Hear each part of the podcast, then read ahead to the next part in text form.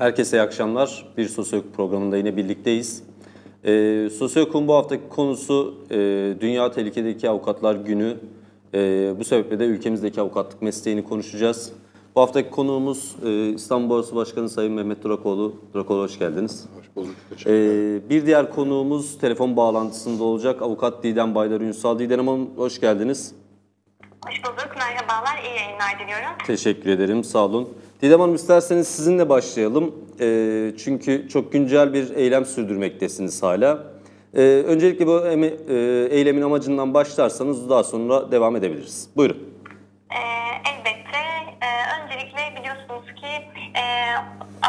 5 meslektaşım hala 16 aydır e, tutuklu. E, kendim bir yıllık tutsaklık yaşadım. Bir yıllık tutsaklığın ardından ilk duruşmada tahliye edildim 17 avukat arkadaşımla birlikte.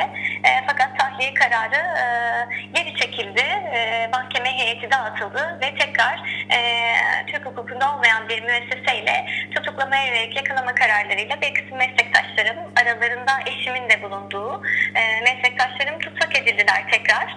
E, aslında şu an e, yalnız tutsak değil rehin durumdalar. Burada bir tutuklama yok, hukuka uygun bir karar yok. Zaten en başından beri e, hukukla e, yürüyen bir süreç değildi. E, siyasi bir e, hedef e, olduk aslında biz. E, biliyorsunuz bu yıl Türkiye'de e, avukat, Türkiye'de e, dünyada tehlikedeki avukatlar günü e, Türkiye'de avukatlara ithaf edildi.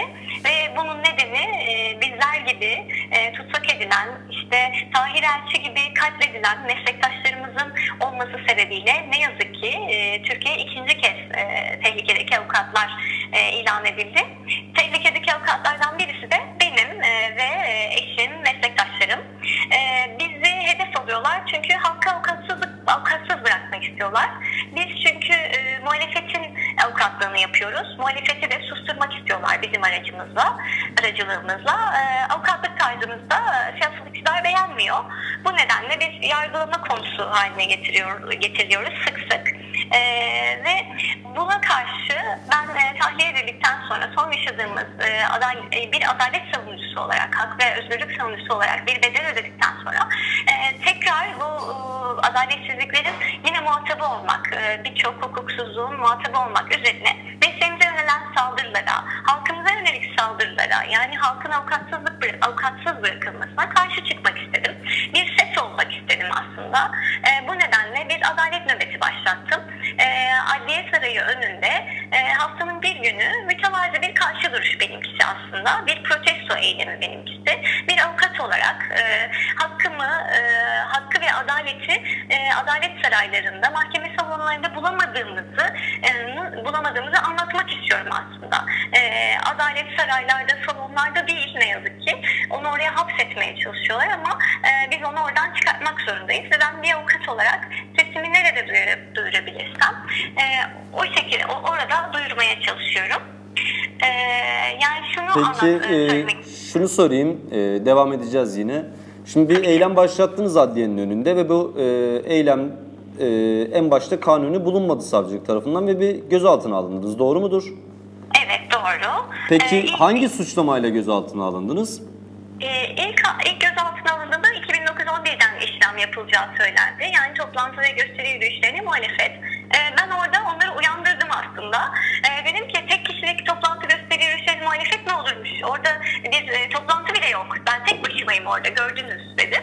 Ya bir saniye falan dediler. 10 dakika sonra geldiler propagandadan da işlem yapmamızı istemiş savcı dediler. Yapıyormuşum.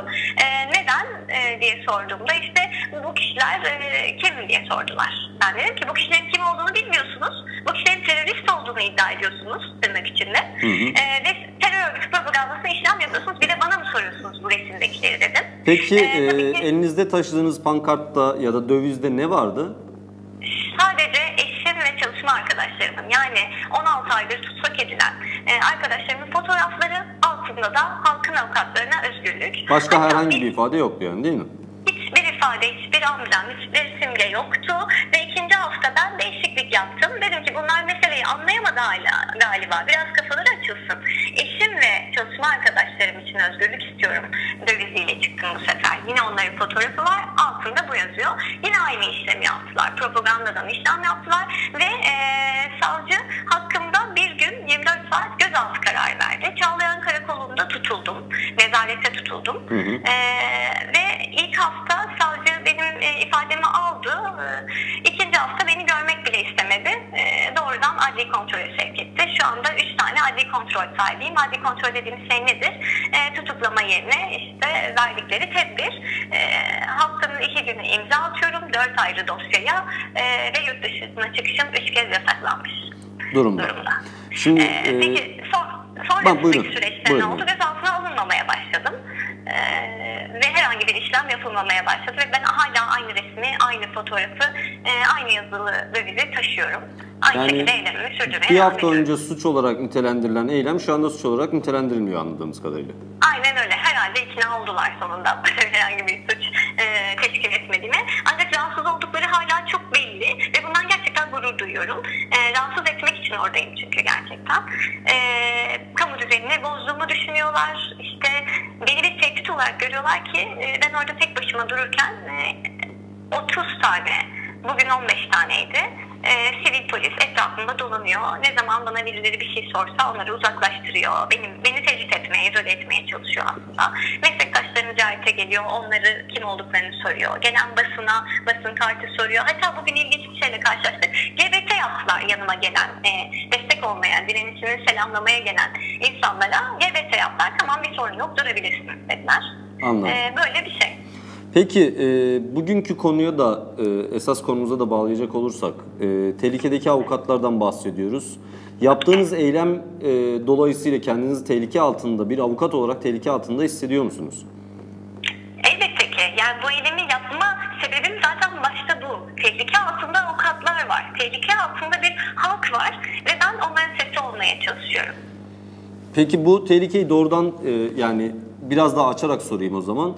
E, şimdi bu tehlikeyi biz e, daha çok fiili bir saldırı tehlikesi olarak anlıyoruz. E, avukatların mesleklerini yürütürken maruz kalacakları e, işlemlerle ilgili, e, maruz kalacağı fiillerle ilgili doğrudan saldırılara ilişkin bir algımız var. Sizin böyle doğrudan bir korkunuz var mı? Yani kamu e, çalışanlarından ya da e, başka bir yerlerden. Hayır hayır şöyle bir şey. Yalnızca fiziksel bir saldırı değil. Kapatılma, işte işkence görme, tutukluluk, katledilme tehlikesinden bahsetmiyoruz yalnızca. Mesleğimize yönelen bir e, saldırı söz konusu. Evet yani uğrayabileceğimiz E, herhangi bir baskı tehlike türü. Daha doğrusu yani bir başlık olarak onu söyledim ama e, uğrayabileceğimiz herhangi bir baskı türü olarak yani mesleğimizi yapmamızı engelleyecek şekilde bir baskı türü olarak hala tehlike altında hissediyorsunuz kendinizi. E, elbette ki ve ancak buna teslim olmuyoruz tabii ki. Yani bu e, tehlikeyi bertaraf etmek için sokağa çıkıyorum ben. Bu tehlikeyi bertaraf etmek için e, meslektaşlarımı dayanışmaya çağırıyorum. Bu tehlikeyi bertaraf etmek için sessiz kalmayalım ve itiraz edelim diyorum. Karşı koymazsak eğer tehlikedeyiz diyorum. Evet. e, Birkaç örnek vermek istiyorum. Tabii, buyurun. Tehlikedeki avukat, yani tehlikedeki avukat örnekleri. İşte e, geçtiğimiz günlerde e, meslektaşımız Erdal Doğan tehdit edildi biliyorsunuz. Buna Evet. ilişkin basın açıklaması gerçekleştirdik. E, yani yaşamı e, tehlike altında. E, geçtiğimiz 24 Ocak günü biz bir e, yürüyüş gerçekleştirirken İstanbul Barosu'nun önünde e, bir meslektaşımız duruşmadaydı ve duruşmadan e, tehlike altındaki avukatlar gününde dahi e, mahkeme başkanı tarafından e, duruşmadan atıldı. Oya Meriç Eyüpoğlu. Evet. E, daha önce yine bu ay içerisinde bir başka meslektaşımız hakkında e, avukatlık faaliyetleri nedeniyle yargılandığı bir dosyada deli raporu aldırılmaya çalışıldı. Yani mesleğimize yönelen çok ciddi saldırı var aslında. Bize mesleğimizi yaptırmamak istiyorlar. Bize engel olmaya çalışıyorlar. E, kısıtlı alanlar var, dosyalar kısıt, dosyalardan kısıtlanabiliyoruz. Basit bir soruşturma açılabiliyor. İşte birisi ihbarcı oluyor. Kim olduğu belli değil. İşte gizli ve açık e, tanıklar oluşturuyorlar. E, ve onun bir tane beyanı e, bizim soruşturmaya uğramamıza neden oluyor ve bu soruşturmalar nedeniyle dosyalardan yasaklanabiliyoruz.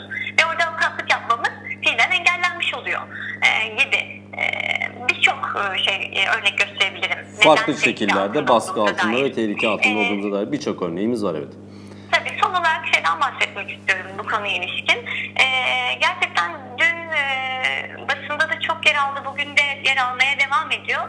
Biliyorsunuz ki 16 aydır tutsak e, edilmiş olan meslektaşlarımızdan bir tanesi Selçuk Kozağaçlı ve onun babası vefat etti. Babasına son vedasını gerçekleştirmek üzere e, cenazeye götürüldü ve e, burada e, toprağına el sürerken e, kolundaki kelepçeyi görüyoruz hepimiz Evet. ve e, gerçekten bütün vicdanları sızlatan, öfkemizi bileyleyen bir durum söz gördü orada.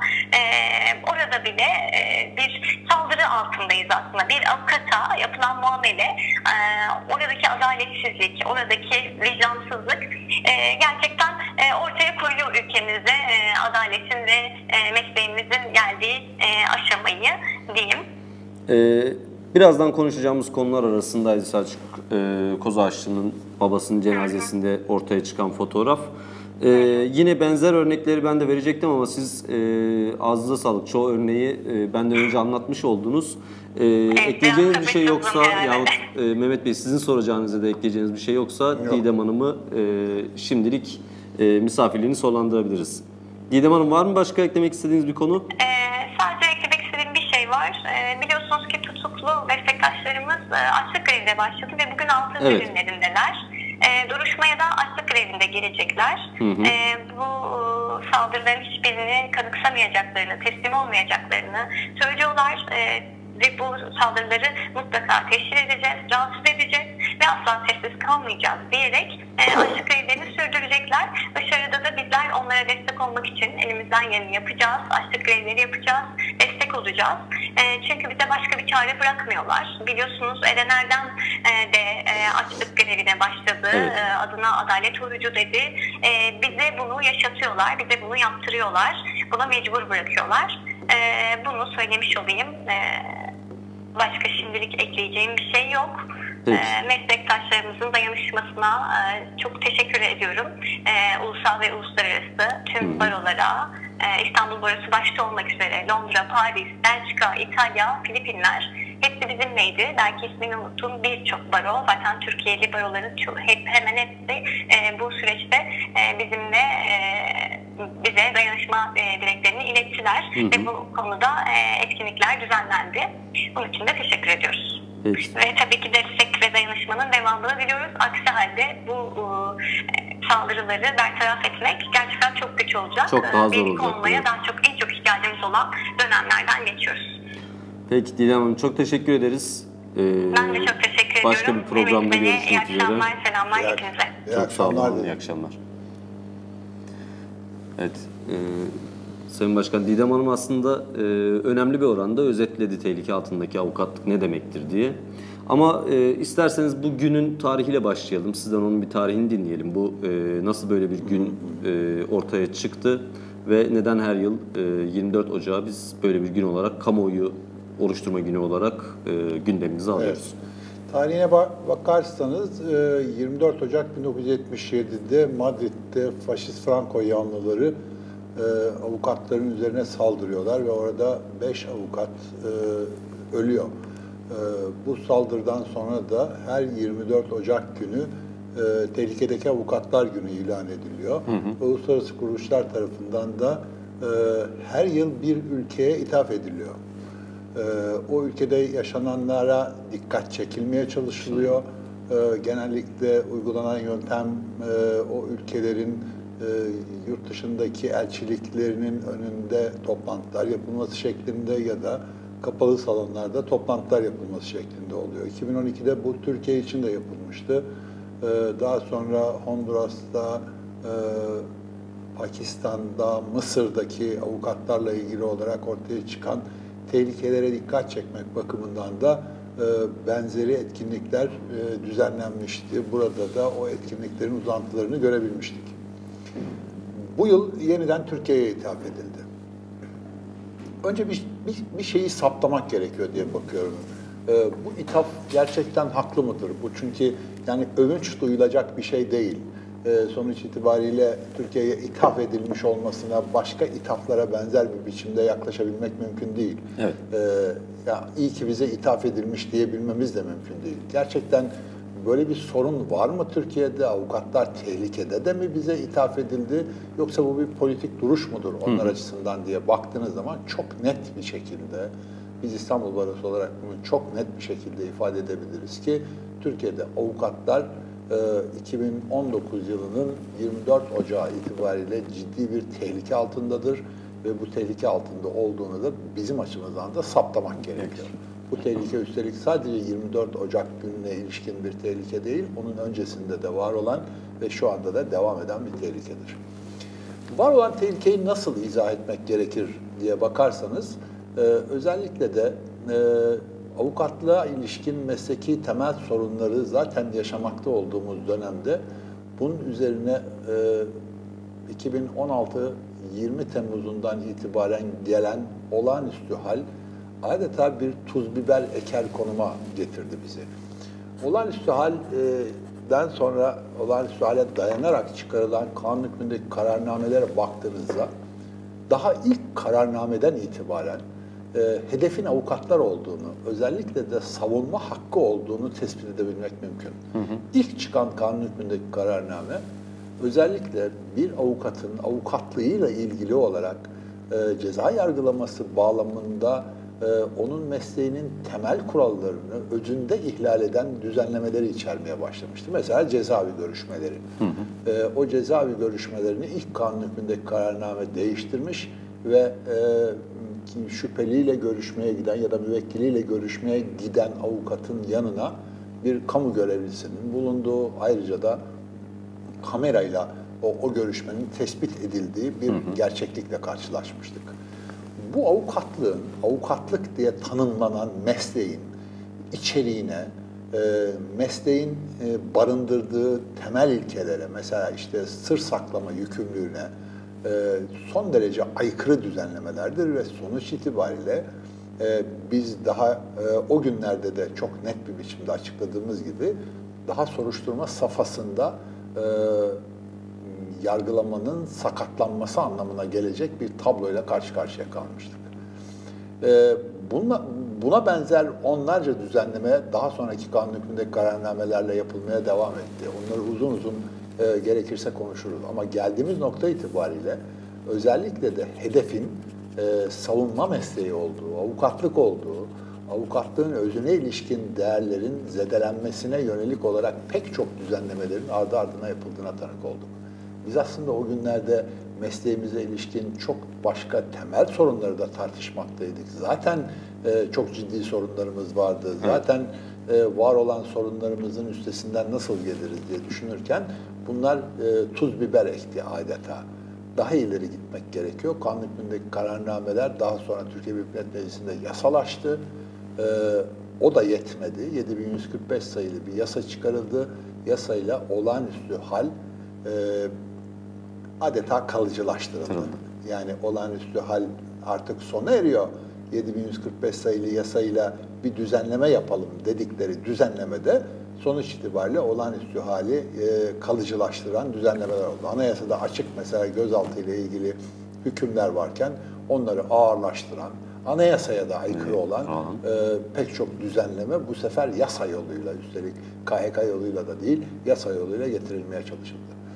Geldiğimiz bu nokta e, bizi neden ilgilendiriyor diye baktığınızda bir genel manzarayı, bir ormanı tarif edebilirsiniz. Yani başlangıçta anlatmaya çalıştığınızda Türkiye'de zaten bir hukuk devleti olma konusunda ciddi sıkıntılar olduğunu, olağanüstü halin e, bunun üzerine gelen e, ve hukuk devleti olma iddiasının tümüyle ortadan kaldırıldığı bir tablo olduğu, zaten olağanüstü halin Avrupa İnsan Hakları Sözleşmesi'nin 15. maddesine göre demokratik kimi hakların kısıtlanması Nasıl? anlamına geldiğini düşündüğünüzde 7145 sayılı yasayla kalıcılaştırılan o hal Türkiye'de bir anlamda da e, savunma hakkının son derece geriye gittiğini ve onun da kalıcılaştırıldığı anlamına gelen bir tabloyu oluşturdu.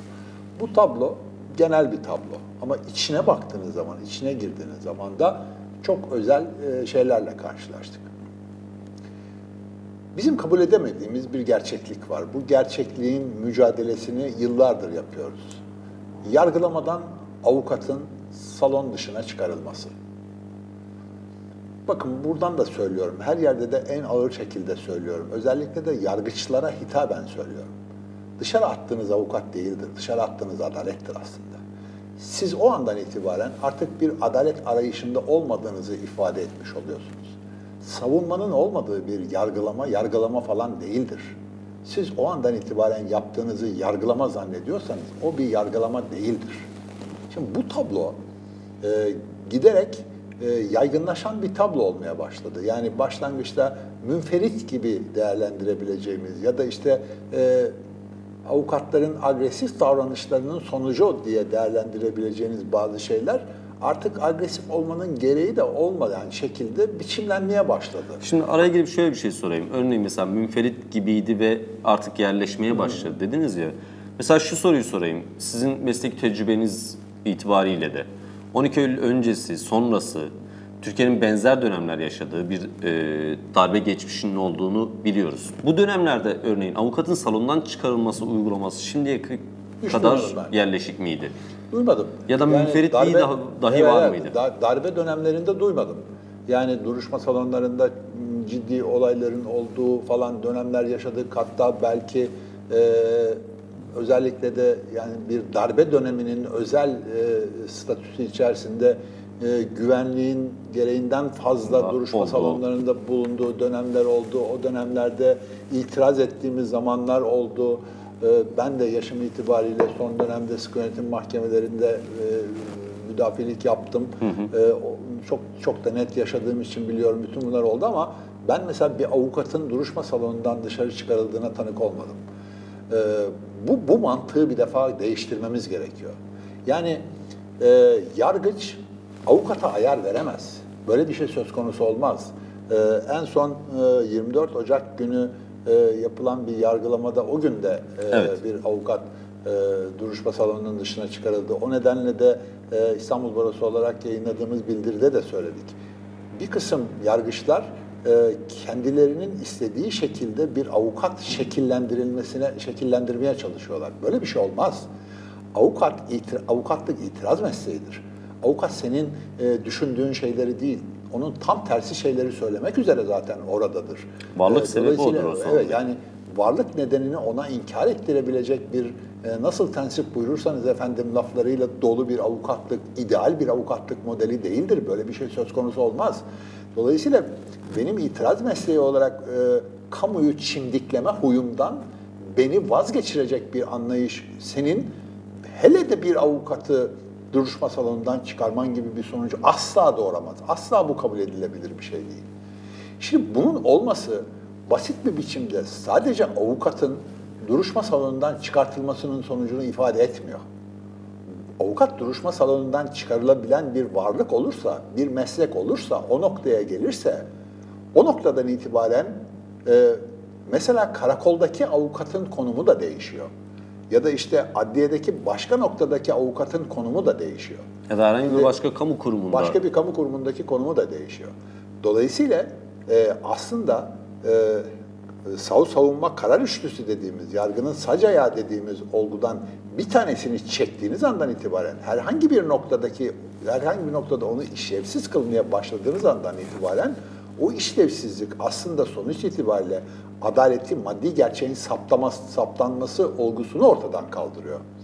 Onu ortadan kaldırdığınız andan itibaren de olmadık şeylerle karşılaşıyorsun. İşte demin e, Didem'in söylediği şeylerle karşılaştık. Mesela Ömer Kavili evet yani savunması agresiftir, şu- ya bir sürü şey söylenebilir söyle. Yani orada bir sıkıntı yok.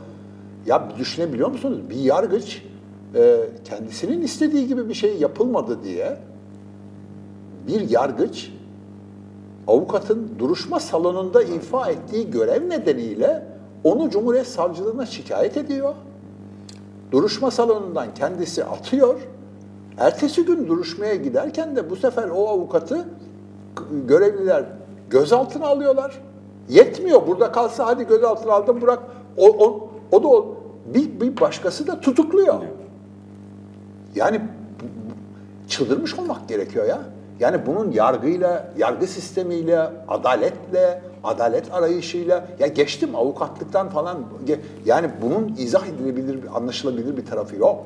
Ya da başka bir örnekte yine başka bir meslektaşımız için Dur bit, bitirmeyeyim. Buyurun. Ya burada ertesi gün onun bırakılmış olması, bu konunun kapatılması, e, yani münferittir geçelim işte bak yani bir gün sürdü ya sabahleyin bıraktılar falan gibi geçiştirilecek bir şey değil bu. Bu, bu bunun kabul edilebilir bir tarafı yok. Yani avukatın savunmasından dolayı o savunmayı dinlemek durumunda olan, ona sadece tahammül etmek zorunda olan, hakaret olmadığı sürece savunma sınırları içinde kaldığını kabul ettiğiniz andan itibaren tahammül etmek dışında hiçbir seçeneğinizin bulunmadığı noktada bir avukatla ilgili savcılığa şikayet dilekçesi vermek, savcılığın ve suç ceza hakimine müracaatla gözaltı kararı alması, ondan sonra kalkıp bir de tutuklama kararı verilmesi ya dünyanın hiçbir yerinde anlatabileceğiniz bir şey değildir. Bu olamaz yani böyle bir şey olmaz. Bu ya bıraktık işte falan diyerek geçiştirilecek bir şey de değildir bu.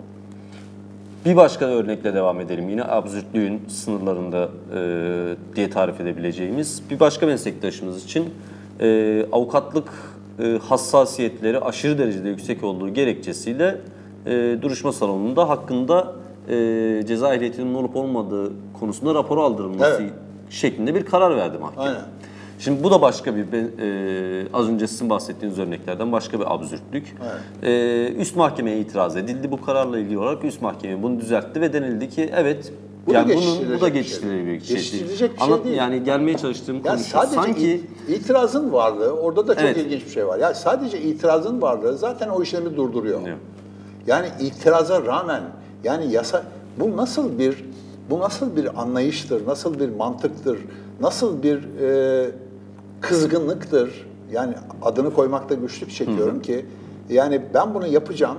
Yasa öyle diyor yapamam. Hayır ben bunu yapacağım. Yasa ne derse desin yapacağım mantığının böyle bir örneği görülemez.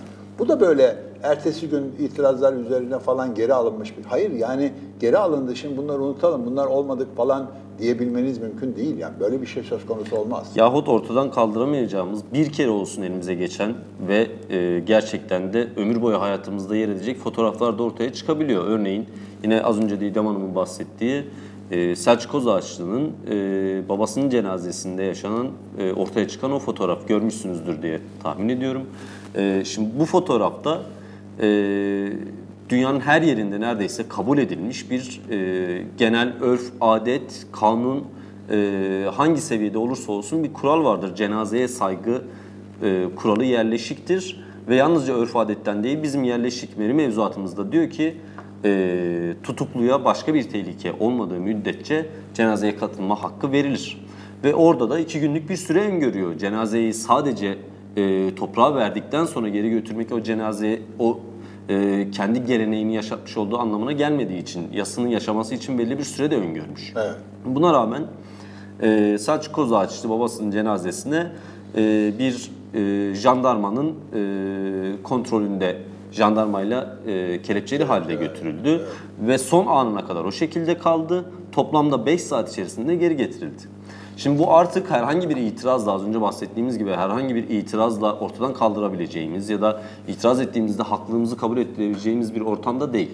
Şimdi bunu Şimdi bir- bu- bu pardon senin soruya ha. da getireyim e, kendi e, şeyinden öte. Sormak istediğim konu şu. Şimdi bu örneklerin ortaya çıkabilmesi, bir anda çok daha fazla hale gelebilmesi de aslında e, birkaç yargıçın e, kendince sınırları zorladığı bir örnek olarak kabul etmemiz aslında pek de mümkün değil. Çünkü münferit olmaktan çıktı, çünkü sistematik hale gelmeye başladı, çünkü örneklerini çok daha fazla yaşamaya başladık. Buna ilişkin e, bir tespitinizi öğrenmek isterim. Daha sonra da bu tespitten sonra yani bu münferitlikten çıkmanın esas sebebi nedir? E, onu sormak isterim. Devamında da bu geldiğimiz noktada biz ne yapacağız sorusuna geçmeye çalışacağım. Şimdi tabii yani Selçuk Kozağaçlı ile birlikte ve onların arkadaşlarıyla birlikte değerlendirdiğimizde yani bu son olayı değerlendirelim önce. Yani işin bir hukuki yönü var. Bence işin bir de insani yönü var. Yani Evet. iki, iki yönüyle de değerlendirmek lazım. Selçuk Kozağaçlı ile ilgili gözaltı kararı verildiğinde e, yurt dışındaydı. Kalktı Evet, geldi yurt dışından. Gözaltısında kalktı geldi ve teslim oldu.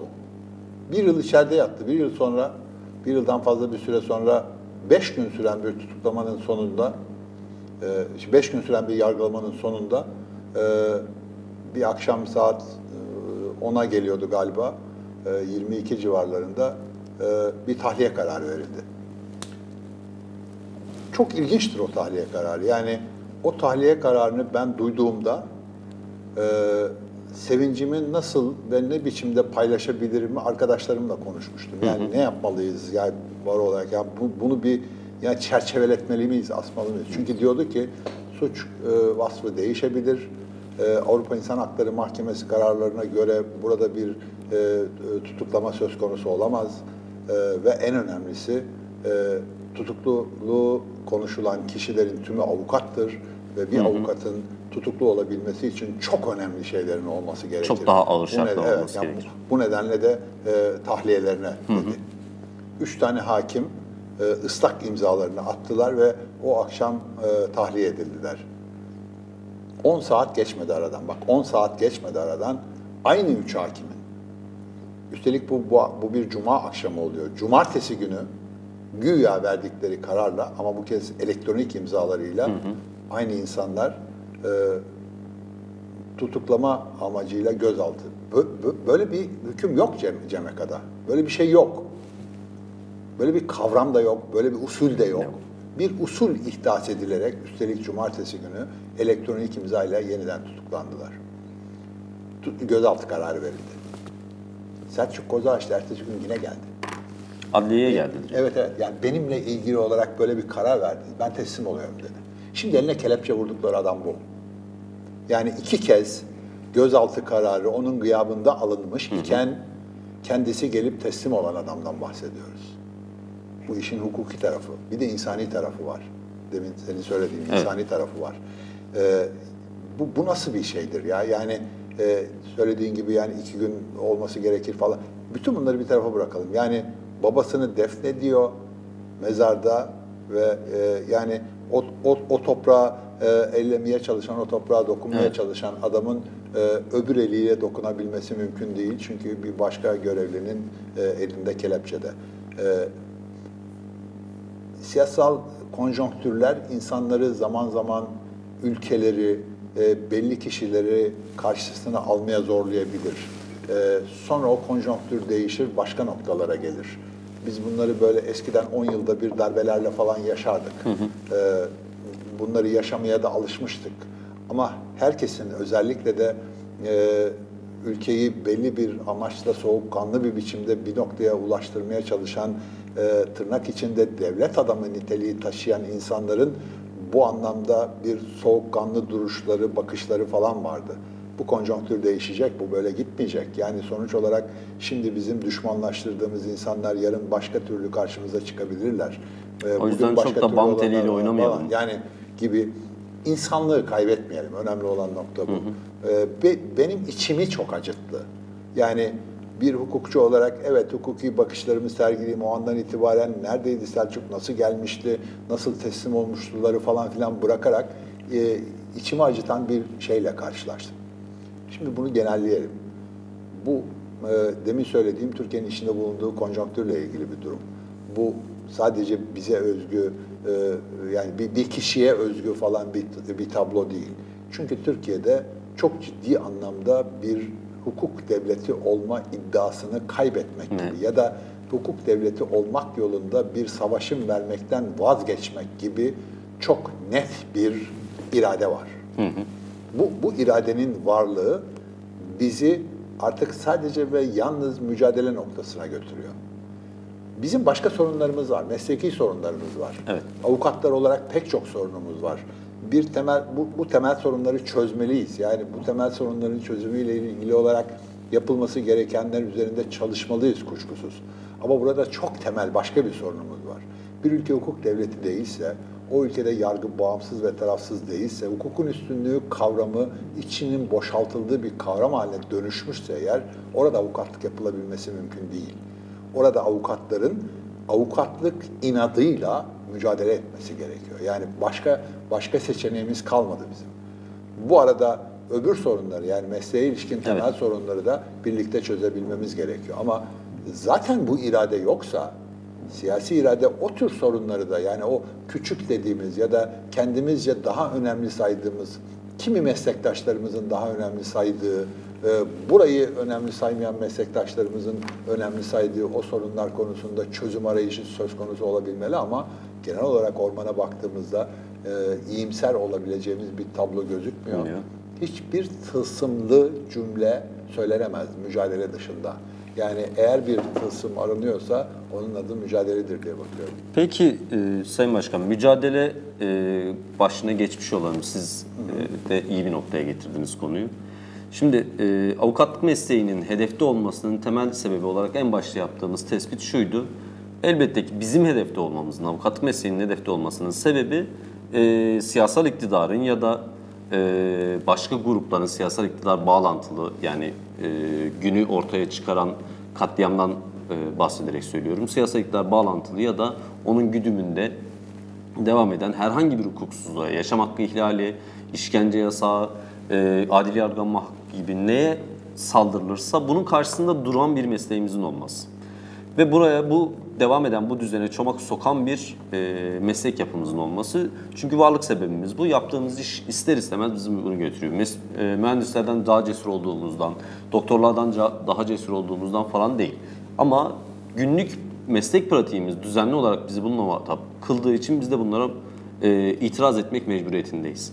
Peki bu itiraz mekanizması doğrudan mesleğimize dönük olmaya başladığında yani sizin dediğiniz mücadele meselesi olduğunda siyasal iktidar hukuktan tamamen vazgeçip ters yöne olduğu, ters yöne gitmeye başladığı tespitini yaptıktan sonra mücadeleyi iyi bir şekilde yürütüp yürütmediğimizin tahlilini yapabiliyor muyuz? Birinci sorun bu. Eğer bunu yapamıyorsak, ben yapamadığımız kanaatinde olduğum için ikinci soruyla devam edeyim.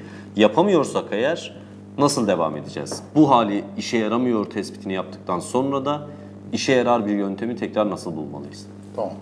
Şimdi bunu e, bir baro başkanına sorduğun zaman yani kişisel olarak bana sorsan belki cevabım başka olur ama bir baro başkanına sorduğun Baro zaman... başkanı olarak soruyorum illa ki. Bu, bu mücadelenin önemli olarak, olarak baro tarafından nasıl ve ne biçimde yapıldığı önem kazanıyor. Şimdi bakın burada e, baronun- Baro ve Barolar Evet, Birliği biraz daha. Bar- baronun durması gereken yer e, olayın siyasal niteliğinden kendini bir, bir anlamda da soyutlayıp tabii o bir gerçeklik o orada duruyor o başka bir şey ama onunla birlikte e, hangi avukatın hangi siyasal ideolojinin sahibi olan avukatın olup olmadığına bakmaksızın sadece avukat olmayı yeterli sayan bir anlayışla olayın üzerine gitmesidir. Elbette. E, dolayısıyla e, biz e, herhangi biçimde bir tehdide, bir saldırıya uğrayan avukata sen hangi görüştesin diye sormak durumunda değiliz. Biz şimdi yarım saat sonra onun yanında olmak durumundayız. Yapmamız gereken şey bu. E, bunu tersine çevirdiğiniz zaman da başka bir gerçeklikle karşılaşıyorsunuz. E, her avukat ya da her e, hukuk örgütlenmesi baroya e, bağlı olsun olmasın. Yani kendi içinde bir hukuk örgütlenmesi oluşturmuş ama her biri tek tek baroya bağlı olan avukatlar grubunun da kendi içlerinde e, özel olarak geliştirdikleri mücadele mekanizmaları var. Şimdi ben o mekanizmaya karışamam baro olarak. Ama o mekanizmaya saygı duymak zorundayım. Beni ilgilendiren tarafı onların avukat olmasıdır. Avukatın olduğu her yerde benim avukatın tehdit aldığı, avukatın saldırı aldığı, avukatın tehlikede olduğu her yerde baro olarak bulunmam gerekiyor. Ben ona bakarım ve onun e, gereğini yaparım. Ha bazı arkadaşlarımız bu mücadeleyi yeterli görmeyebilirler. Bazı arkadaşlarımız kendilerince başka mücadele alanları oluşturabilirler. Ben o mücadele alan- alanlarını doğru görmesem bile sadece saygı duymak zorundayım. Başka başka bir yöntemim söz konusu değil.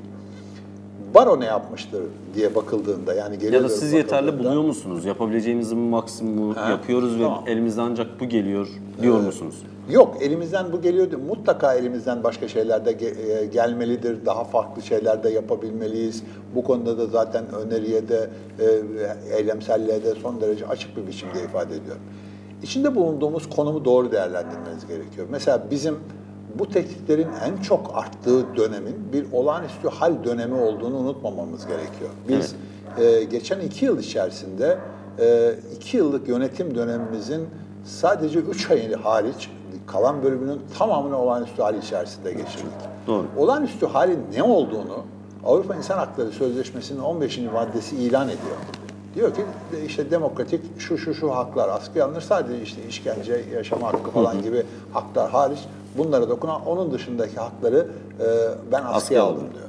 Şimdi böyle bir askıya alma durumunun şu ya da bu nedenle yani onlar güya olağanüstü hal FETÖ nedeniyle ilan edilmişti ama yaşadığımız gerçeklik bize sadece FETÖ'nün e, e, FETÖ'yle mücadelenin olmadığı, onun ötesinde özellikle de muhalif kesime ilişkin çok ciddi bir sindirme hareketinin gerçekleştiğini olağanüstü halinde kanun hükmünde kararnamelerinde böyle bir sindirme harekatının amacı doğrultusunda kullanıldığını gösterdi. Ve biz o dönem içerisinde e, avukatlar olarak mevcudiyetimizi koruyabilmek, onunla e, bu anlayışla mücadele edebilmek noktasındaydık. Bakın iddia ile bir şey söylemek istiyorum. Varsa başkası söylesin. Ben bunu iki, bir, bir yıldır söylüyorum. Bir yıldır çok açık bir biçimde söylüyorum. Olağanüstü hal dönemi içerisinde bu 20 Temmuz 2016 tarihinde hala İstanbul Barosu'nun web sitesinde duran metni okusunlar. Herkesin olağanüstü halden başka çare yoktur. Türkiye ciddi bir darbe girişimiyle karşı karşıya kalmıştır. Buradan çıkış yoktur. Başka türlü çıkılamaz. Yani hukuk devletinin mekanizmalarıyla buradan çıkamayız dediği gün İstanbul Barosu daha darbeden 5 gün sonrasından bahsediyorum. 20 Temmuz tarihinden bahsediyorum. Bu hükümetin sabıkası, hukuk sabık, bu hükümetin hukuk sabıkası olağanüstü hal düzenlemelerini hukuk içinde gerçekleştirmeye yeterli değildir demiştir. Bunu söyleyen başka kurumsallık yoktur. Yine devam ederek söylüyorum. Bakın olağanüstü hal dönemi içerisinde özellikle FETÖ ile mücadeleyi bir tarafa bırakıyorum. Bizim İstanbul Barosu olarak FETÖ mücadelesi konusundaki tavrımız nettir. Adil yargılama ilkesi gözetilmesi şartıyla FETÖ ile mücadele edilmesi gerektiğini açık açıkla söyledik. Hı hı. FETÖ döneminde biz bedelini de ödedik. Yani bu siyasal iktidarın FETÖ ile ortaklık yaptığı zamanlarda biz FETÖ'ye karşı çıkan o nedenle de yargılanan bir kurumsallığız. Burada, Evet. Buralarda bir sorunumuz yok. FETÖ ile ilgili söylemiyorum bunu ama onun dışında kanun hükmündeki kararnamelerinde olağanüstü halinde doğrudan doğruya muhalefetin sindirilmesine yönelik olarak kullanılması sırasında yaptığımız mücadele de yine İstanbul Barosu'nun web sitesinde duruyor. Bana İstanbul Barosu'ndan daha net, daha açık, daha sert bir açıklama yapan bir başka kamu kuruluşu gösteremezsiniz. Peki. Sorun nedir? Ben itiraf ederek söyleyeyim. Ee, meslektaşlarım da bunu söylüyorlar. Yani bu basın açıklamaları yetmiyor kardeşim. Yani bu basın Ben de açıklamaları... açıkçası Ha, oraya gelecektim. Bu basın açıklamaları olmuyor. İyi de yani olağanüstü hal dönemi içerisinde olduğunuzu, geldiğiniz noktadan itibaren yaptığınız mücadelenin ne anlama geldiğini e, hep beraber değerlendirmeniz Evet. lazım. Cumhurbaşkanının açık açık meydanlarda, kürsülerde bu baroların kapatılması gerektiğini, yeni baroların kurulması gerektiğini, isteyenin istediği barosunu kurması gerektiğini söylediği zaman dilimine denk gelen bir muhalefet sergiledik biz. Memnun olsalardı sessizliğimizi gerçekten e, kendileri açısından siyasal iktidar bir memnuniyetin göstergesi olarak koysaydı herhalde böyle önlemlerin alınması noktasına gelinmezdi diye düşünüyorum. Yani bir şekilde rahatsız ettik ki e, Cumhurbaşkanı seviyesinde e, yankı buldu Bunu yaşadık. diyorsunuz. Peki e, başka bir örnekten sorayım. E, az önce bahsettiğimiz yine e, belki de gerçekten hani sizin dediğiniz içimizi acıtan yerden tekrar sormak isterim. Türkiye Barolar Birliği e, ve İstanbul Barosu, Ankara Barosu e, yahut diğer barolar Selçuk Özaş'ın cenazesine e, gitmiş olsalardı ve o muameleye orada müdahale etmiş olsalardı o kelepçe orada kalır mıydı? Yahut o kelepçeyi oradan çıkarmak için böyle bir eylemlilik yapmak barolara yüklenir mi? Bunu beklemeli miyiz? Yoksa sizin dediğiniz gibi çok daha büyük dertlerimiz var. Ee, çok güçlü bir e, siyasal rakibe karşı mücadele ediyoruz. O hal içerisinde mücadele ettik ve elimizden ancak bu kadarı geldi. Hatta demek ki iyi bir şeyler yaptık ki doğrudan Cumhurbaşkanı da bizi hedefe koydu meselesinde mi kalmalıyız? Başka bir örnekten yine sorayım. Ee, bir baro başkanı öldürüldü Türkiye'de. Hala nasıl öldürüldüğü konusunda hiçbir bilgimiz yok. E, Tahir Elçi dünyanın en iyi avukatlarından biriydi. Türkiye'nin çok ötesinde bir avukat ve Diyarbakır Barosu'nun başkanıydı. E, bir şekilde öldürüldü. E, kamu görevlileri tarafından mı yoksa terör örgütü mensupları tarafından mı yoksa gerçekten de başka bir bir koşturmanın arasında kalarak mı öldüğü konusunda hiçbir aç, e, inandırıcı bilgi yok henüz. Türkiye Barolar Birliği kendi üyesinin bir e, kendi üyesi olan bir baro başkanının öldürülmesi konusunda soruşturmaya daha iyi yüklenseydi, İstanbul Barosu Başkanı kendi meslektaşının öldürülmesiyle ilgili soruşturmaya daha iyi yüklenseydi. Ne yapabilirdi mesela? Ne yapabilirdi konusunda bir so- cevabınız var mı? Yahut o soruşturmanın bu Ne kadar uzayıp uzamaması, evet, uzayıp Yapma- uzamaması konusunda bir etkisi olabilir miydi? Tabii tabii. Ee, yani e, sorunu öyle ele almak lazım. Tahir Elçi'den gidelim. Ee, yani İstanbul Barosu ne yapabilirdi de yapmadı. Yani bunu konuşalım Evet. değil mi? E, ne yapmalıydı İstanbul Barosu? E, Diyarbakır'a gitmeliydi. Savcıyla etkin e, bir soruşturma yapılmasını istemeliydi. İstedi mi? İstedi mi? İstedi. Ha, daha baştan başlayalım. Yani öyle de bir suçlandık. Yani e, Tahir Elçi'ye sahip çıkmadınız. Tahir Elçi'nin cenazesine gitmeliydi. Gitti mi? Gitti. Gitti. Gitti onu biliyoruz. Bunu arkasından e, yapmalı mıydı? Yani savcıyla e, etkin yaptı mı? Yaptı. Eylem yapmalı mıydı mesela? Yürüyüş falan yapmalı mıydı? Yaptı. Yaptı onu. İstanbul. Barosu var mıydı? Ee, yani Diyarbakır Barosu'nun İstanbul'da yaptığı yürüyüşte e, İstanbul Barosu Başkanı var mıydı? Ee, ben de sormak istiyorum. Yani biz o yürüyüşte 500 kişi yoktuk biliyor musunuz? Yani beni bu anlamda mesela yoktun diye suçlayanlar kendileri orada olmadıkları için görmediler diye yorumluyorum. Başka türlü yorumlayamıyorum. Ee, o, o yürüyüş e, öyle olmamalıydı. Yani bizim çağrımızda başkalarının çağrıları da değil. Üstelik Diyarbakır Barosu'nun bir Evet. Yani e, beş tane de baro başkanı vardık topu topu. E, e, Taksim'den e, Galatasaray'a kadar yürümüştük. E, bu eylemliliği de gerçekleştirdik. Bu mücadeleyi de gerçekleştirdik. Ben Barolar Birliği adına konuşma yetkisine sahip değilim. Benim yetkim değil. Barolar Birliği'nin Yok kendi bunu gerçekten fikri olarak soruyorum. Elbette ki bir kurumsal kimliği var ve açıklama girmem. yapmak e, Değil mi? Barolar Birliği'ni yani Barolar Birliği bir üst kurul falan değil bizim açımızdan. Elbette ki. Yani Hı hı. onun bağımsız bir yönetim tarzı var. Bizim bağımsız yönetim. O, o öyle düşünüyor diye ben böyle düşünemem, ben böyle düşünüyorum diyor. O öyle düşünemez. Yani herkes kendince yapar. Ben e, Tahir Elçi konusunda Barolar Birliği'nin de bir eksikliği olduğunu düşünmüyorum. Yani o arada da bu cümleyi kurayım. Yani orada bir sıkıntı yok. Tahir Elçi... Ama çok özür dileyerek siyaset- şöyle bir şey sorayım. Yani örneğin Türkiye'de e, adli yargılanma hakkı e, kapsamında olmasını umduğumuz FETÖ'yle mücadele sonuna kadar gitmeli denilen dönemde Türkiye'de çok ciddi hak ihlali e, iddiaları arşa çıkmıştı.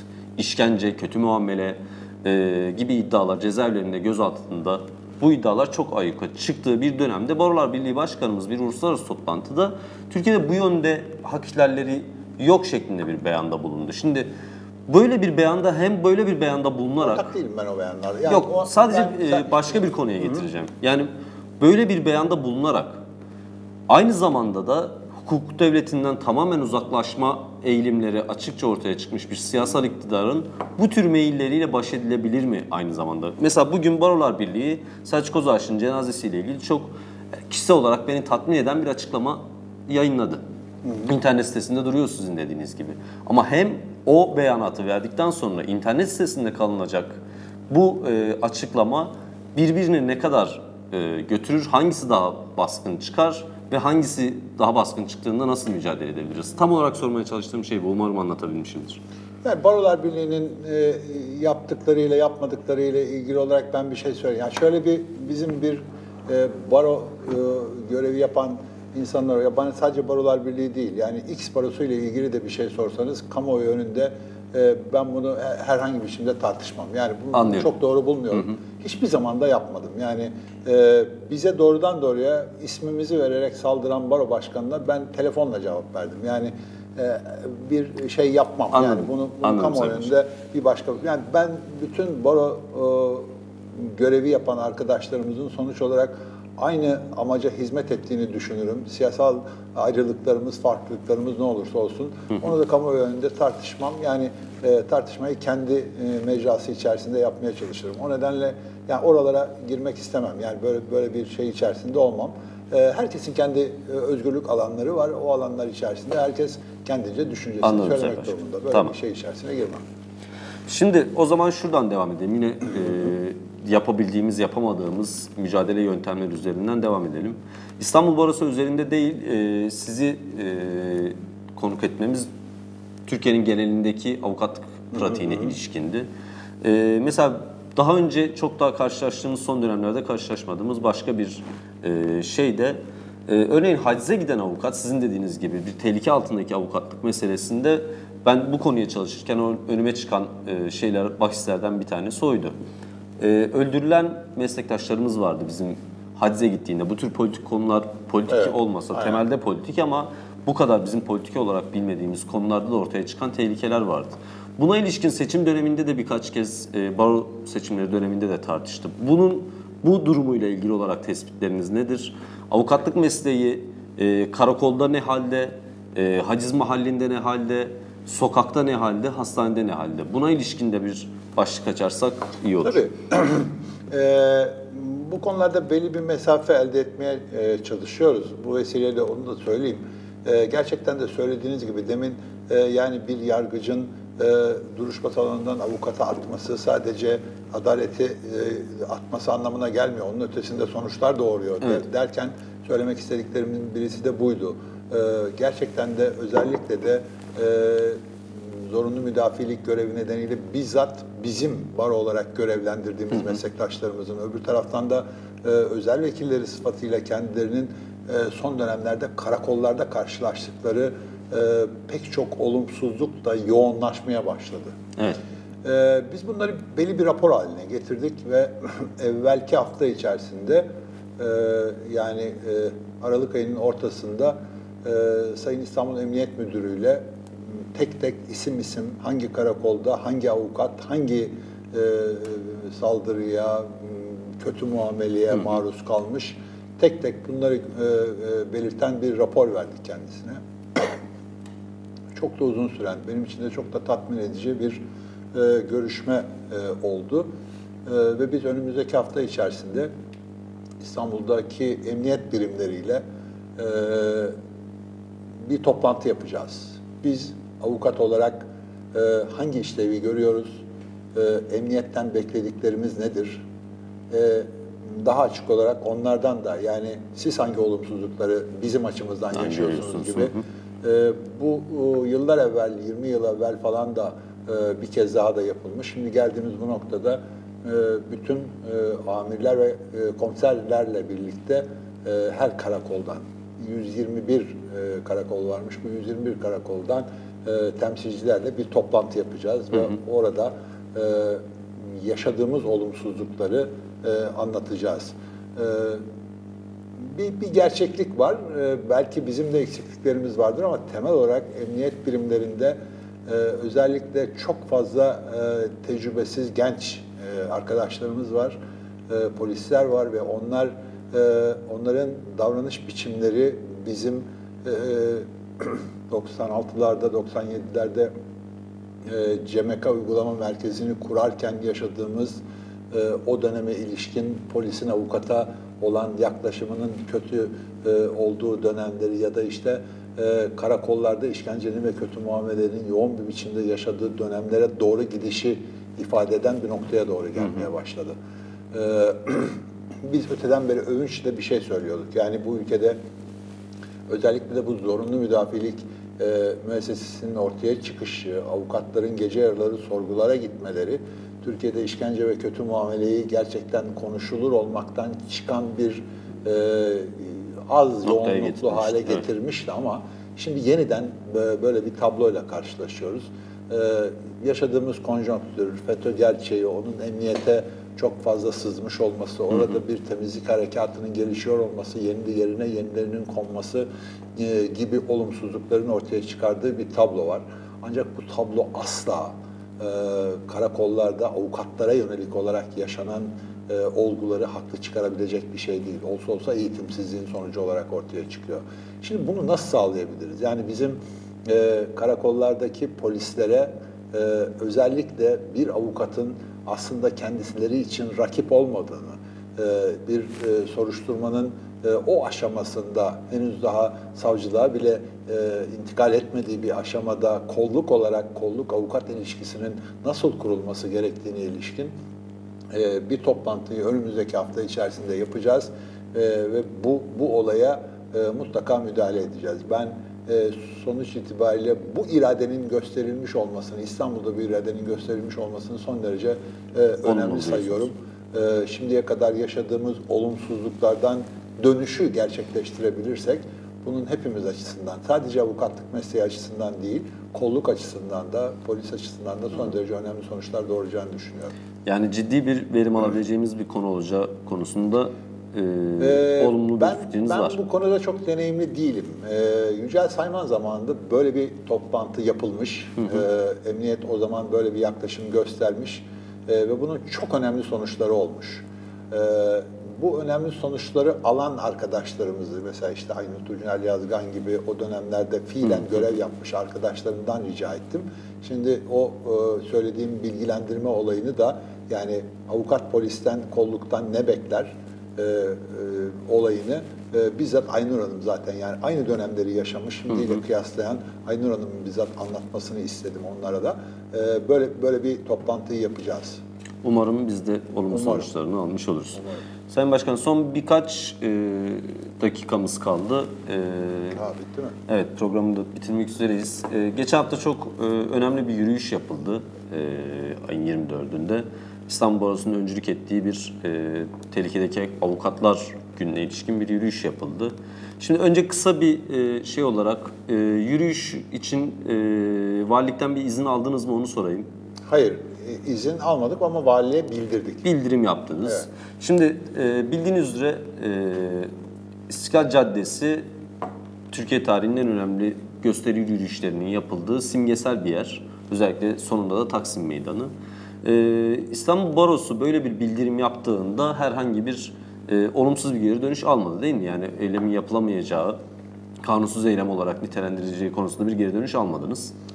Hayır diye ama tahmin ediyorum. e, ben bundan evvel görüşmeleri de yaptım. Yani İstanbul Emniyet Müdürü'ne demin anlattığım şekilde gittiğim sırada e, böyle bir şeyle böyle bir şey yapacağımızı da e, kendilerine söylemiştim ama zaten onlar e, yani böyle bir e, şeyin kendileri tarafından e, kendilerinin tasarrufuyla gerçekleşmeyeceğini yani valiliğin asıl tasarrufunun olduğunu, olduğunu, söyledi. hı hı. Bunun üzerine vali yardımcısıyla da konuştum.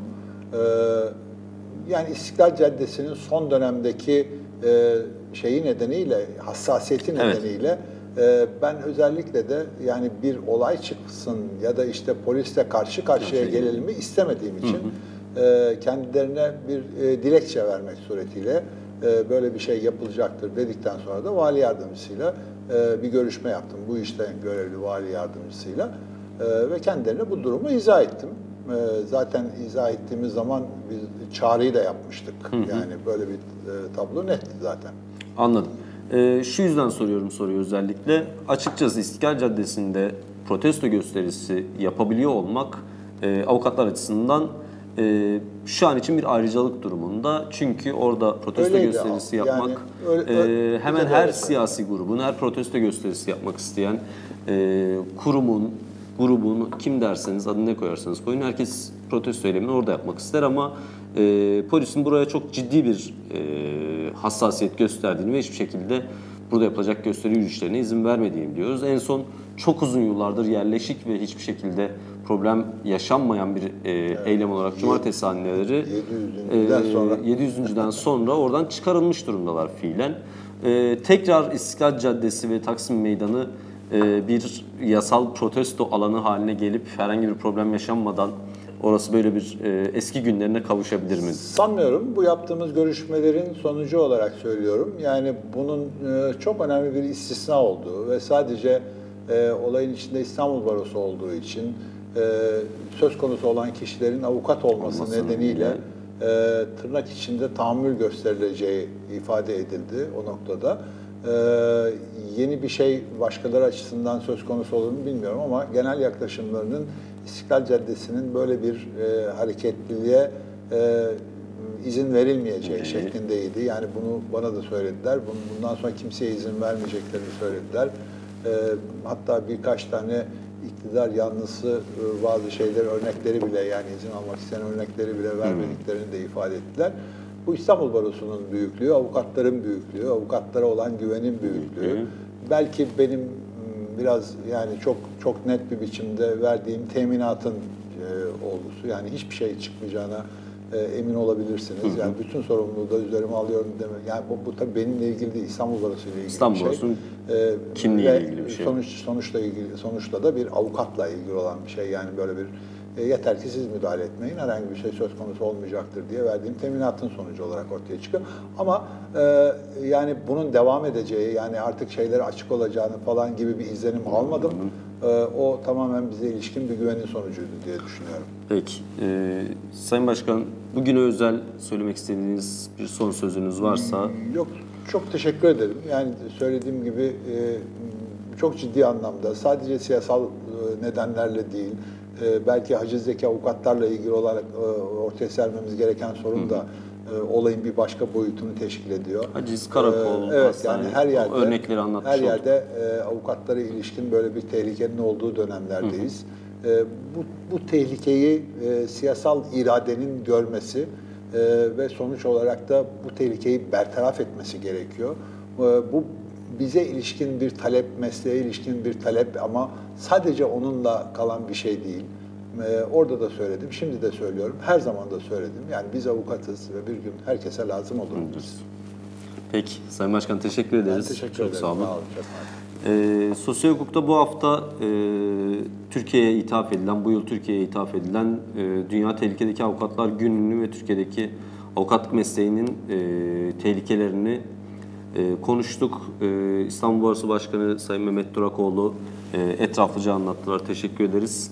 E, telefon bağlantımızda da e, uzun zamandır adliyenin önünde kişisel bir eylem yürüten avukat Didem Baydar Ünsal vardı. O da e, konuya ilişkin fikirlerini ve kendi eyleminin e, avukatlık mesleği açısından neye tekabül ettiğini anlattı. Önümüzdeki hafta başka bir konuyla yine karşınızda olacağız. İzleyenlere teşekkür ederiz. İyi akşamlar.